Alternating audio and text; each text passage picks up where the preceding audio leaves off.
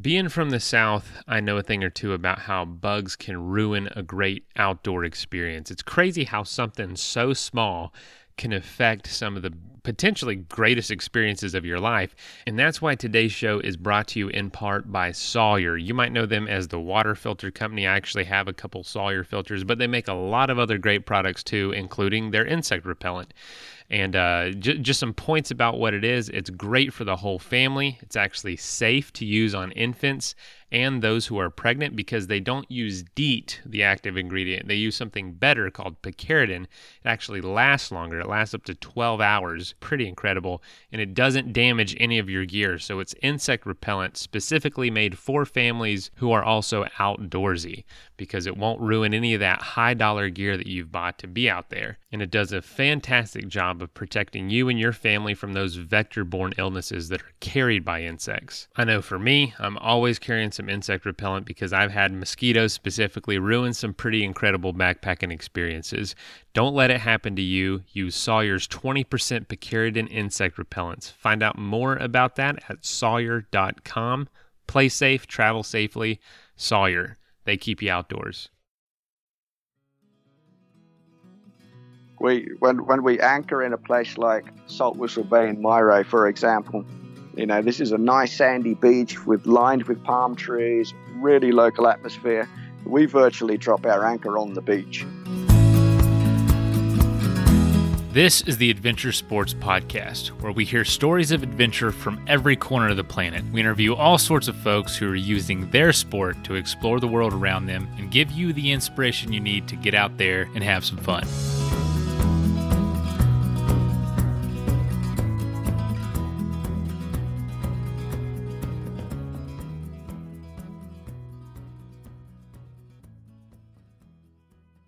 Hey, folks. Hope you're doing all right. Uh, today we're featuring Steve Hooker. I interviewed him actually a few months ago, um, but it was an episode that I, I, thought I had lost, but I found the card it was on. We're able to salvage it. But uh, we're talking, it's a, a, little bit about the quarantine because that was kind of going on big time when this was happening. But um, anyway, uh, talking to Steve. He's down in the Caribbean. He does kiteboarding lessons. He lives on his boat uh, with his partner full time. Really awesome lifestyle. But, uh, you know, we always want to feature folks just living out of the box, doing things differently. And he's just a, a character, as you're going to hear. But we just jump right into the interview. I don't even properly introduce him because we were talking for a few minutes uh, was recording the whole time, so I just picked a spot to uh, to kind of start the episode. So I hope you enjoy. I hope you learn from them. And uh, yeah, if you ha- happen to want to go down to the Caribbean, I, the contact information, his website's down in the down in the show notes. Encourage you to go check it out. And I just hope it, you know. Uh, inspires you a little bit today on this Monday morning, whatever you're doing. I know for me, talking to these folks, always just, you know, maybe I don't want to do exactly what they're doing with my life, but it encourages me to think outside the box and to think about things just differently and to say, you know, what really is possible with my life. So I hope you enjoy and learn from that aspect. Or maybe you want to just uh, follow exactly in what Steve's doing, live on a sailboat full time. Um, I live in a place now with tons of sailboats. I see folks that, that come in all the time in the marinas, and I think, you know, where have they come from? Where are they going? That's pretty cool. But uh, maybe that's your dream. But if so, there's a lot you can learn from them. But anyway, enjoy, and you'll be hearing from us again on Thursday.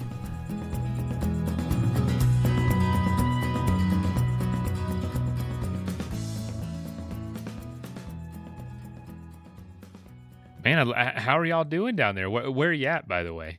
Uh, well, we're in St. Vincent and the Grenadines. We're at a place called Union Island. And here, everything is absolutely groovy, mate. It's absolutely perfect. Groovy, just like your boat, huh? Yeah, that's why the boat is groovy because life is groovy. Does it feel like anything is even going on? Probably just lack of tourists, I'm sure. Well, we're supposed to be on charter. I think we just finished, uh, supposed to have finished a charter a couple of days ago, and we got another one in, uh, next week. But uh, everything's been cancelled, so we're on holidays. We're just uh, put the anchor down in the best kite surfing spot and just chilling. Kind of a welcomed break. Right, a break because break is always good. It's absolutely fantastic. Now it's brilliant. As long as this doesn't go on too long, we don't need too many holidays. But uh, you know, I think we've everything hasn't been cancelled. We're trying to postpone everything. So yeah. uh, every all the trips we've lost will make up for I don't know when all this is over. Probably next season now. Absolutely. Tell pe- tell people about a little bit about what you do. I'd love to hear exactly from you, just what y'all do, and then well, I want to go back and to see how you got into it. Well, we do sailing trips. We have a catamaran, forty-four foot leopard, so it's uh, it's you know it's the right size to do you know to fit into the budget that uh, uh, most of our guests are interested in. It, uh, we're very self-sufficient, so we have everything we need on board. We have desalinator and uh, air conditioning for the people that are really spoiled. You know, uh, so we just, yeah, you know what it's like from your neck of the woods. Everybody needs aircon. I'm from Florida originally, so that's you don't have air conditioning. You, yeah, it's it's a serious problem. yeah, but uh, it's not, in my opinion, anyway. I mean, I live in the tropics. It's not that hot for us here. But uh, we just open the window, and remember, once you get out on the water, there's a bit of a breeze pretty much always. So it's always a little bit cool out here on the boat. But yeah, we just do sailing trips. I, I learned a little bit about you just through your website and doing some research. Mm-hmm. I know y'all do some sailing trips. You know, I know you're from Australia, and you, people can probably hear it in your voice. I'd love to learn how did this start for you? Where did you did you grow up doing this kind of stuff, or did you discover it later on? Well, I didn't. Not really. I mean, uh, for me, when I was uh, young, I was sailing as a kid. Uh, but uh, you know, my dad was sailing, competing in sailing races in Australia, and I grew up with sailing in the family. But uh, I never dreamed that I could do this as a career. I mean, this came a little bit later. I started working on uh, commercial boats in Australia, and then I got my captain's license in Australia, and you know, I was doing the tourism thing there. Then, uh, quite a few years later, I ended up in Greece and uh, started working on sailing boats. And I had no idea that this sort of thing existed. So, yeah, everything's gone forward from there. And now, if I'm not mistaken, y'all left Greece to go across yeah. the Atlantic. Yep, that's right. What was that experience yeah. like?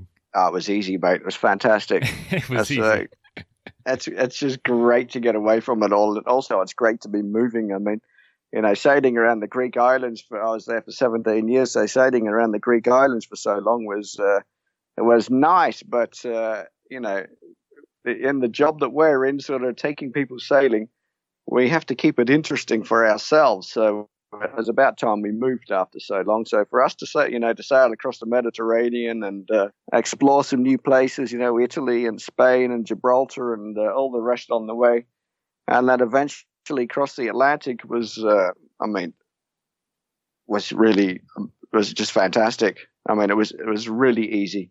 We had we picked up some hitchhikers on the way, so we had some help to sail across for the difficult, you know, for the long bit. So we had people on watch all the time. But yeah, it was easy peasy. I didn't know sailboats picked up hitchhikers. Yes, we uh, when we were in Gibraltar, we had some people come down to us and uh, asked if we need crew. So we had one girl joined us in Gibraltar. Before that, we were in, in Italy. So we sailed from Greece to Italy. We picked up Monica's uncle, who joined us for the whole trip. And then we made our way slowly to uh, Gibraltar, where we met somebody else. There was a few people there looking for uh, a lift. So we gave a girl a lift down to the Canary Islands. And then from the Canary Islands, we uh, there was advertising everywhere. There was um, the ARC, which is um, it's an organized Atlantic rally. A whole load of boats get together and they uh, do a bit of a you know a bit of a rally sort of race and a very social sort of thing. And uh, we were there at about the time that they were sort of getting you know ready to leave. So there was a lot of people looking for boats to get on to get a lift across the Atlantic. So we picked up another two people from there, and they joined us, you know, for the for the Atlantic crossing. Was there any sort of, you know, difficulty with you being out on just totally open ocean versus being in, you know, around the Greek islands for so long? Well, you know, the the uh, our boat is, uh, is, well, it's our boat, it's our home. We live here. I mean, it's our business and it's our home. So um, for us to be uh, tied up in a marina or sailing across the Atlantic Ocean, it makes no difference. We're sort of we're always here. We're always at home. Whether we're in the middle of the Atlantic, it doesn't matter. So we still got to go on with our usual things. We just have to, you know, be a little bit more prepared to be away from everything, food and shopping and all that sort of thing. I lost my concentration here because we're going to be annoyed by one local here that wants to uh, wants us to buy some fish from him. Okay. You. you can edit that bit out. I'm hey, sure. no, this is the Adventure Sports Podcast. We we let we let things happen. We're fine, thanks, mate. We're fine, thank you. Yeah, that was the lo- one of the local guys coming and uh, offering us fish. We get that about two or three times a day. Somebody's offering to sell us fish or lobster or whatever we need. Holy cow! So that's just part of life on a boat, huh? What I mean, what are I mean, do you have people coming around all the time, just like a market, like coming to sell things, like door to door salesmen, essentially? Uh, it depends where we are. I mean, here there's uh, where we are at the moment in Union Island. We only have the fishermen that come around, and they're offering us just fish and lobster. But uh, if we go somewhere like in St. Lucia and uh, Rodney Bay, there's a guy that also comes around there selling uh, fruit and vegetables. That must be nice. Absolutely. Oh, but uh, wow. e- even here, I mean, for us to go ashore in the dinghy, there's a little village here with uh, fresh fruit and vegetables. So uh, we've got everything we need here. Man, so so if I if I read it right, y'all left Greece in 2006, and you've been in the Caribbean ever since. We uh, we actually in 2006 was uh, I have to think about my years now, mate. I can't keep track of them all. 2006 is when I kicked off. I think uh, I started my own business with my own boats. So I've been in Greece doing um, freelance work as a freelance skipper, working on charter boats and doing deliveries and all that sort of thing. So in 2006, I started my own business. I think it was um, at the time was uh, sail. What was it called? Sailing Wildside, which is the business we have now. But now, whereas we have a BVI business.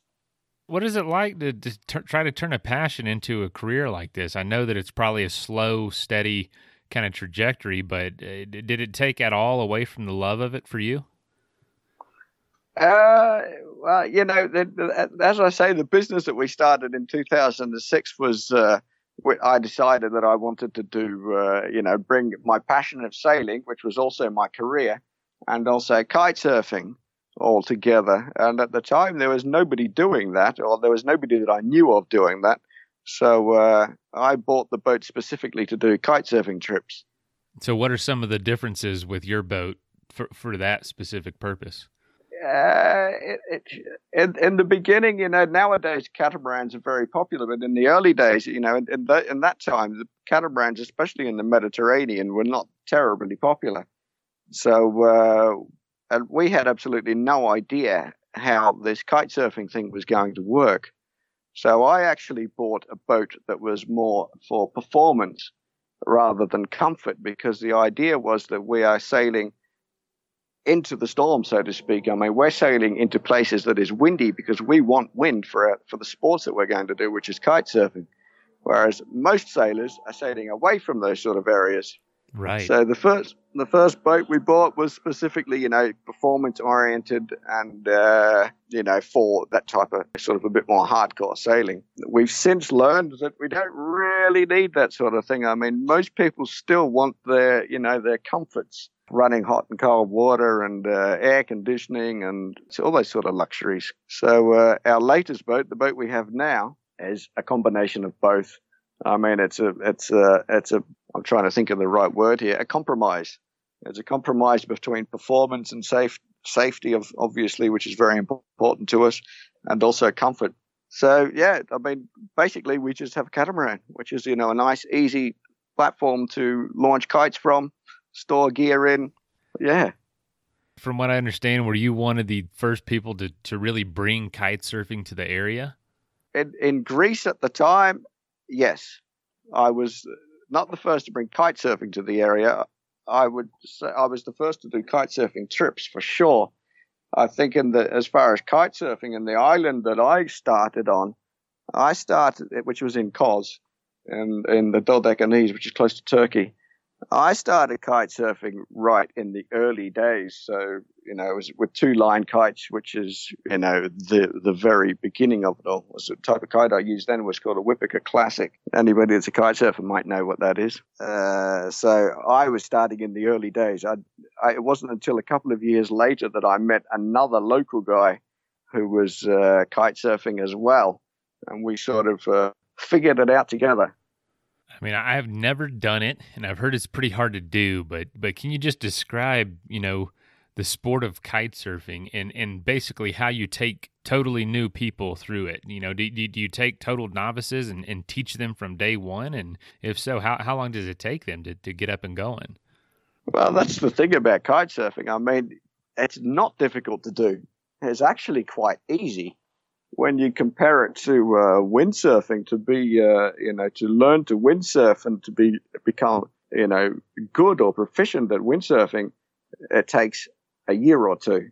Whereas with uh, kite surfing, kite surfing is much much easier. You can learn to kite surf if you go and get some lessons, you know, in within a week. So it's actually quite easy. Yeah, no kidding. The only thing is, in the early days, it uh, had this reputation of being dangerous. I mean, it was. Uh, they, they, I mean, I think it's still classified as an extreme sport. However, you classify extreme sports, I don't know.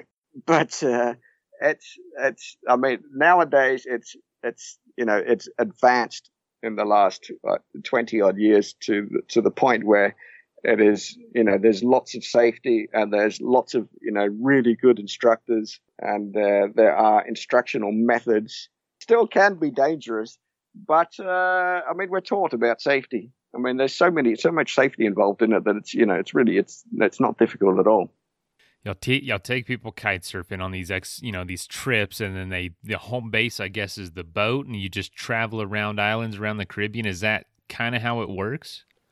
Yeah, we. I mean, for for us, we are based in the Saint Vincent and the Grenadines, which is probably you know the best kite surfing spot in the area. I mean, there's a lot of good kite surfing places around, but here everything is relatively close together. So, you know, the sailing distances aren't, you know, too much. It's not too far to sail from one place to the other. As much as most people like sailing, I mean, they don't like sailing that much. If we have to sail uh, six, you know, six hours uh, upwind into a bumpy seas, I mean, people that like sailing start to not like sailing after, you know, a bit of a trip like that. So this area here is, uh, everything is relatively close together. There's a variety of um, places to kite surf here. There's some really good kite surfing schools here, and um, also it's uh, it's still unspoilt by tourism. You know, it's not like the BVI's or it's not like the Virgin Islands where where it's just jam packed with people and boats and uh, you know that sort of touristy sort of sort of area. Here is a little bit more backwards, a little bit more left behind, behind the times, which is what we prefer.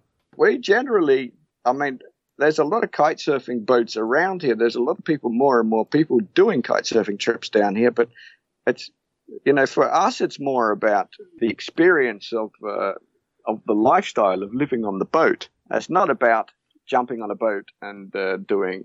Uh, I, I mean, I don't know if you can imagine, but it's not about jumping on a boat just to go kite surfing. It's about the whole, you know, the whole experience of living on the boat, waking up in a new place, being able to, you know, wake up, have breakfast on the water, jump in, have a swim, you know, do some snorkeling. If the wind's good, we go kite surfing. It's not, you know, like a die hard. We don't do like a die hard kite surfing trip, but also, uh, we prefer to take people that are experienced kite surfers. I don't, I mean, in my opinion or in our opinion, it's not really beneficial to do a trip on one of these boats to learn how to kite surf if you want to learn how to kite surf, you should really go and spend a week at a place, which is, you know, perfect conditions with great instructors and learn how to kite surf. And then once you learn how to kite surf, then you jump on a boat and you can go and experience, you know, all these fantastic places and uh, the lifestyle and, you know, living from out of the sea and doing, you know, getting involved with the locals and doing the local thing here and, and, uh, you know, combining it with all sorts of um, water sports, you know, surfing or stand up paddleboarding or scuba diving and fishing. And, you know, it's about the whole experience. It's not, for us, it's not only about kite surfing. So, can you describe to people some of those differences in the lifestyle uh, from, you know, maybe just just just where most of the listeners are, are doing, my, myself included. I work actually I work from home, but you know, got a couple cars, got a house, and yard, you know, some dogs, and it's it's what what what are some of the biggest difference and maybe some of the biggest misconceptions about your lifestyle? Well, that's really difficult for me to describe because I don't live your lifestyle, so I can't really tell you what the difference and, and it's is. probably been a while, huh, since you've since you've. Uh, that's right. That's right. I mean, Wait, I mean, I'm trying to get my words organized in my head here and work out how to explain it, how to tell you. For us, it's the, the same sort of thing. I mean, uh, you know, our boat is our home, but it's also our business. So, and uh, you know, everybody has to work. Obviously, we have to earn an income, and to uh, own a boat is uh, is uh, it's like owning all of those things. It's like having your house and your and your car and all this sort of thing. I mean, the, the boat is it requires a lot of maintenance. I'm sure. And also, you, the old acronym "boat" stands for "break out another thousand is absolutely true. So, so we have to find a way to maintain this lifestyle. And uh, for both Monica and myself, you know, we've worked in tourism forever. I mean, Monica has a degree in tourism, and uh, it's just, I mean, for us, it's just what we do. I don't know how to how to answer your question. Wow. No, that makes sense. You know, and I'm sure a degree helps. Well, take us through. You know what a typical day on your your boat is like. If if you know if you're bringing on guests, they're they're living on the boat for however long the trip is, and so is it you know I, I don't do you find it difficult to have wear so many hats in one small location? Yeah, I mean, where to start? Uh, well, when we start, I mean, we pick up people mostly in um, St. Vincent or in the Grenadines, which is the most convenient places for flights. And uh, we bring people on board. We don't do, we very rarely do marinas. I mean, we're completely self sufficient. So we have our little dinghy, which we, uh, which is a little inflatable rib, which we go and pick everybody up and uh, all their luggage and what have you, bring them on board and then introduce them to the boat we show them around. We explain, uh, you know, all the safety uh, and all the rules. You know, for example, if somebody falls overboard, we have to go over a safety brief where the fire extinguishers are. You know, all the normal things that you do when you go onto a boat. But and then uh, everybody gets settled in. We have cocktails. Monica and I sort of try to get a feeling for the people and what sort of what their expectations are because the important thing when we're doing this is uh, really to uh, fulfill expectations. I mean, these these holidays are relatively expensive, so you know we have to try and meet people's expectations and give them what they pay for. Does that stress you out? Uh, um, I, in the beginning, in the early days, yes. Okay. But yeah. But uh, now we've done it so many times, and we find it really. I mean, I find it very easy to uh, get a feel for people straight away. I mean, on, on when people come onto our boat, the, the, the, first, the most important thing really is, apart from safety and the obvious, is that people just switch off and relax. So once we get people relaxed, I mean, which is relatively, which is easy for us. We've done it so many times. Once we get people relaxed, it, it's it's quite easy to work out, you know, with conversation and a couple of cocktails, uh, to figure out what they want, you know, what their expectations are. We have we pull out the charts. We have um, uh, uh, pilot books, which is like a guidebook of the area where we can show people the places that uh, that we're going to go to and uh, what sort of things they can do there. And from that, you know, from this sort of discussion on the first evening, we can uh, we get a, a, good idea of what their expectations are. So then we spend the rest of the week trying to meet their expectations. And we also, for us, it's also important that that it, it stays interesting for us as well because you know when when you come onto the boat, where there's a, a, group of us, you know, up to eight people. So we, there's Monica and myself, and then we can take up to six guests. And, you know, in a, in a 40 foot boat or a 44 foot boat, that is not a great deal of room. We, I've lost my train of thought now. No, I, I think people, I think people probably, you know, they're on vacation mode and, um, but you know it is stressful it's probably uh, an exciting thrilling experience for him so i'm sure there's stress or some anxiety with him and um, you guys have to manage all that in a very very small area i'm sure i'm sure emotions can run high at times and you do have to kind of manage group dynamics and stuff which i'm sure can be challenging yeah, you just put me straight back on track. Thanks, mate. Yeah, that's, no worries. That's exactly right. I mean, that's exactly what we do. And, uh, you know, if I'm enjoying myself and if, Mon- if Monica is enjoying myself, then the people are enjoying themselves. The guests are enjoying themselves.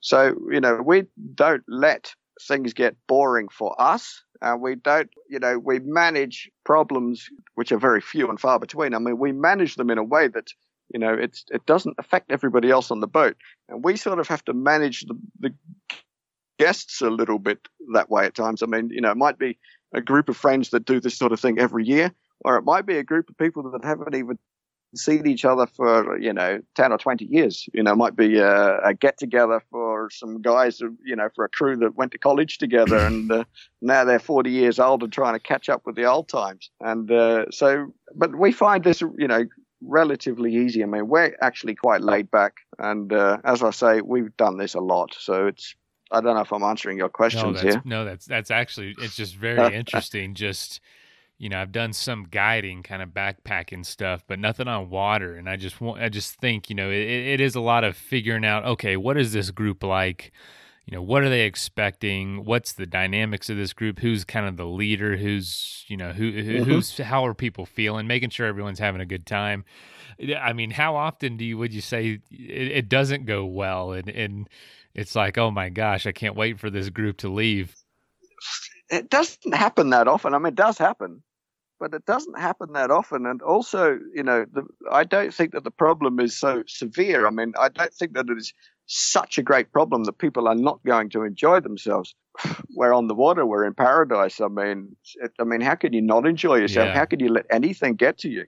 So it's uh, not really such a great problem. It's, it's hard not to have a good time out there, I'm sure, especially with someone, folks that are as experienced as you.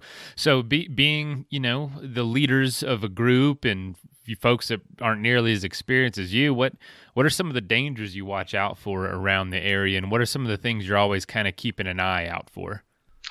Well, that's a very broad question. uh, I mean, is it weather? Is it is it rocks? Like, I'm sure you have your patterns down of where the areas you go to. Yeah, I, I mean, we know the we know the area like the back of our hands. I mean, you know, reefs. I mean, we sail straight through reefs. I mean, there's little passages that we can sneak through. I mean, we try, like I said, you know, we try to keep everything as interesting as we can, and we try to anchor in the most beautiful spots. I mean, we put our anchor down, and we find a nice big bay like like where we are right now, and there'll be a nice clear sandy patch which looks like swimming pool blue, and we always make sure that the back of the boat is over this. We when when we anchor in a place like Saltwhistle Bay in Mayreau, for example, you know this is a nice sandy beach with lined with palm trees, really local atmosphere.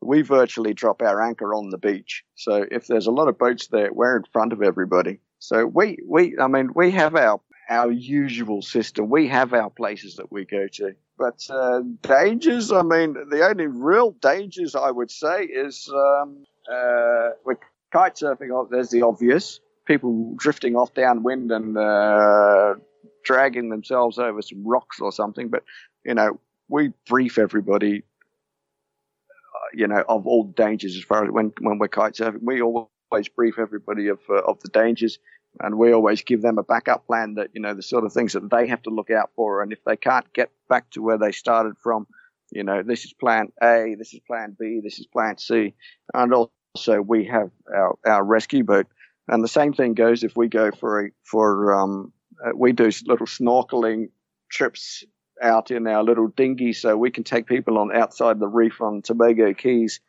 the there you could get some currents but uh, you know, we stay with the people. We always supervise them, so they can do. We can drop them off somewhere along the reef, and they can do a bit of a drift snorkel. And I follow them along with uh, with with the dinghy. So I mean, we're aware of all the all the problems and all the dangers. We're also very aware of our liabilities. So um, you know, we've got a handle on all that sort of thing. There's not not really any problems. I mean, we've got everything organized. If people need flotation devices, we have flotation devices. I mean, if people need supervision, I mean, I even have people here that I have to teach them how to use a snorkel. So it's, you know, it's pretty straightforward. I mean, we've, we have everything organized here and everything is in place.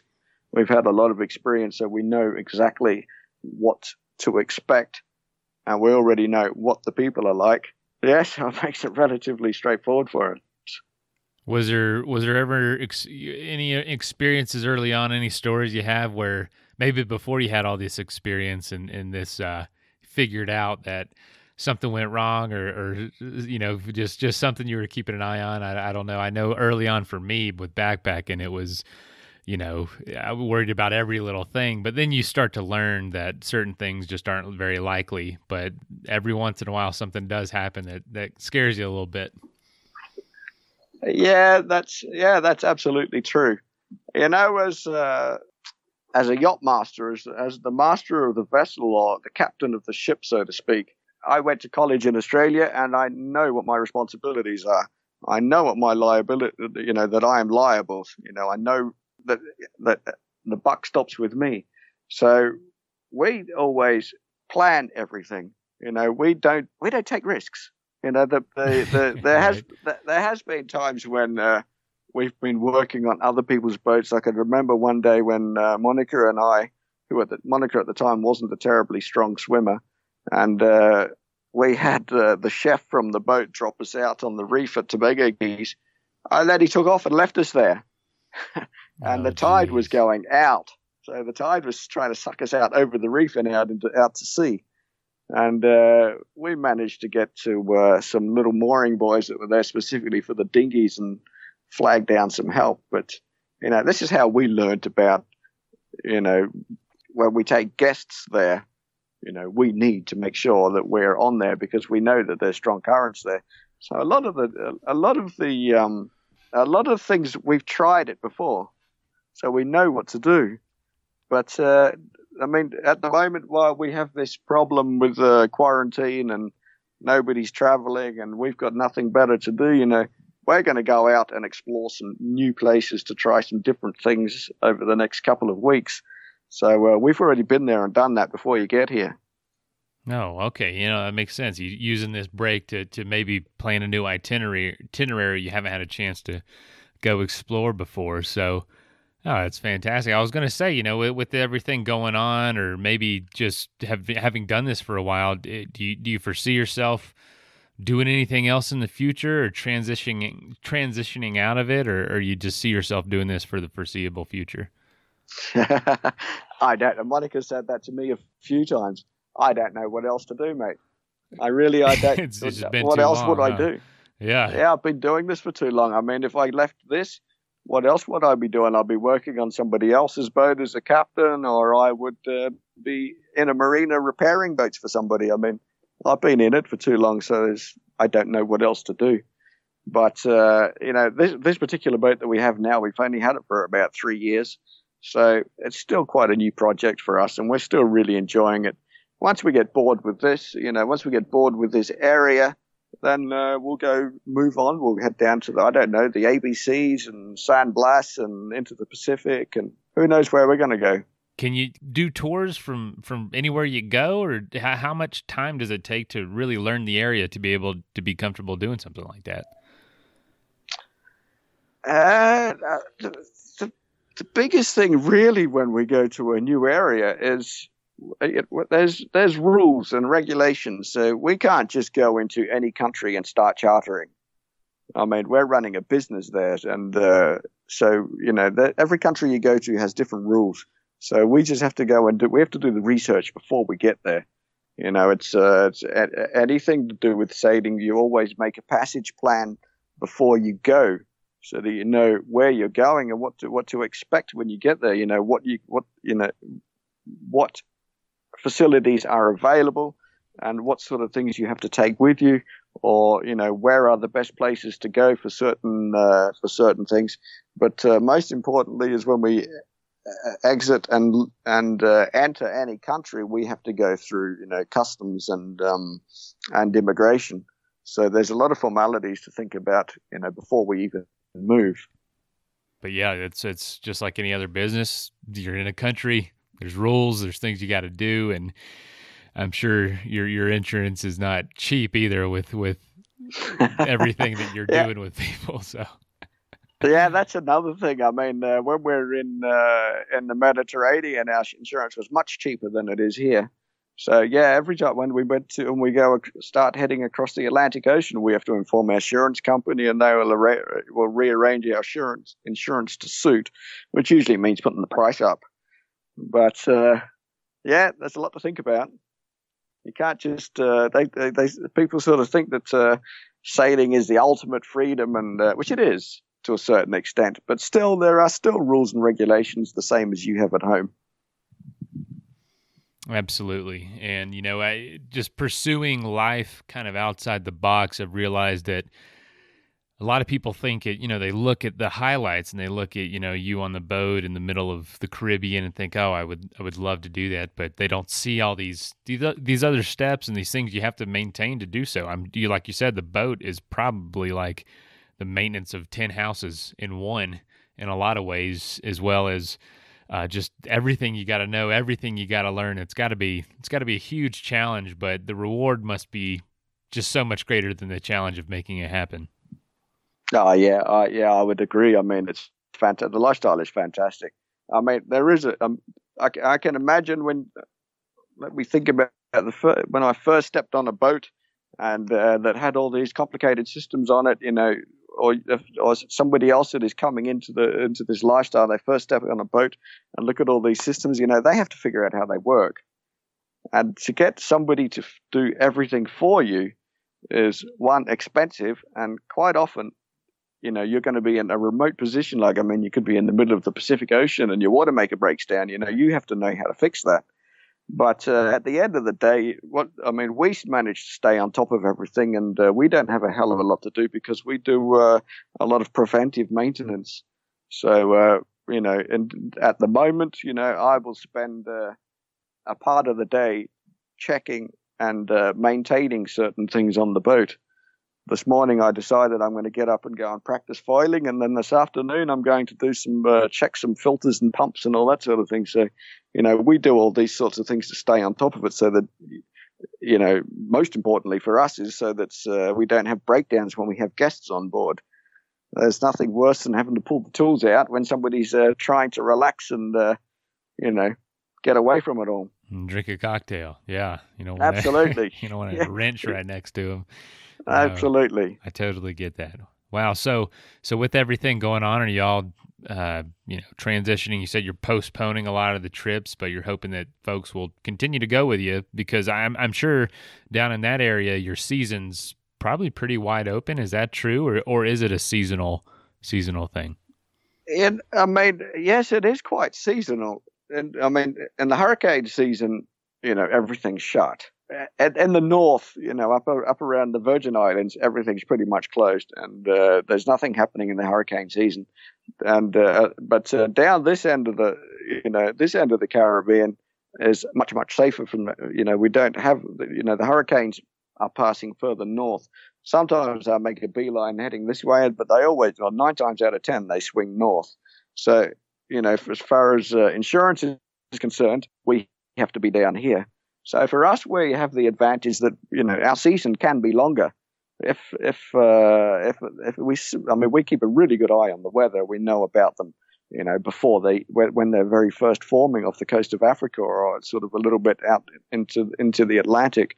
We know it weeks before they get, you know, before a hurricane gets here. So we still don't have a problem operating.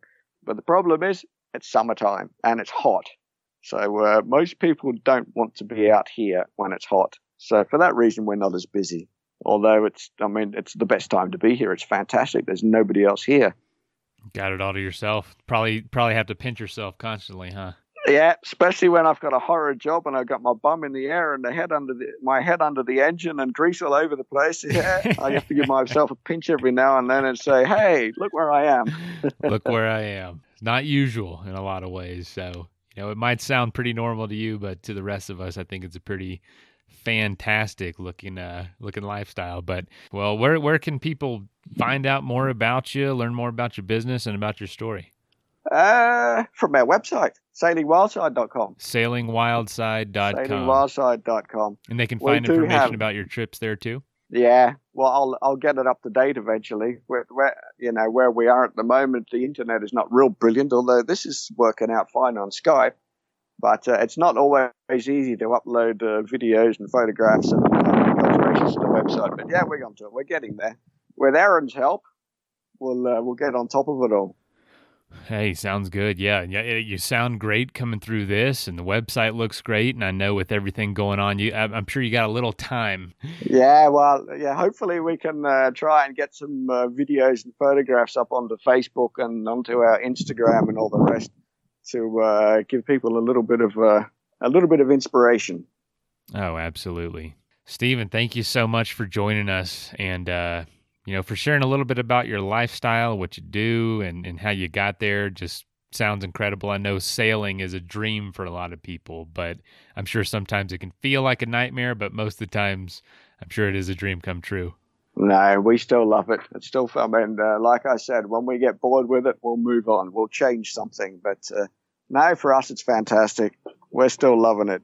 All right, Stephen. Well, y'all stay safe and uh, yeah, enjoy enjoy the weather, enjoy this time, and you know, and we'll catch up soon. All right, mate. Cheers. All, All right. right. Have good a good speaking one. to you. Ciao, mate.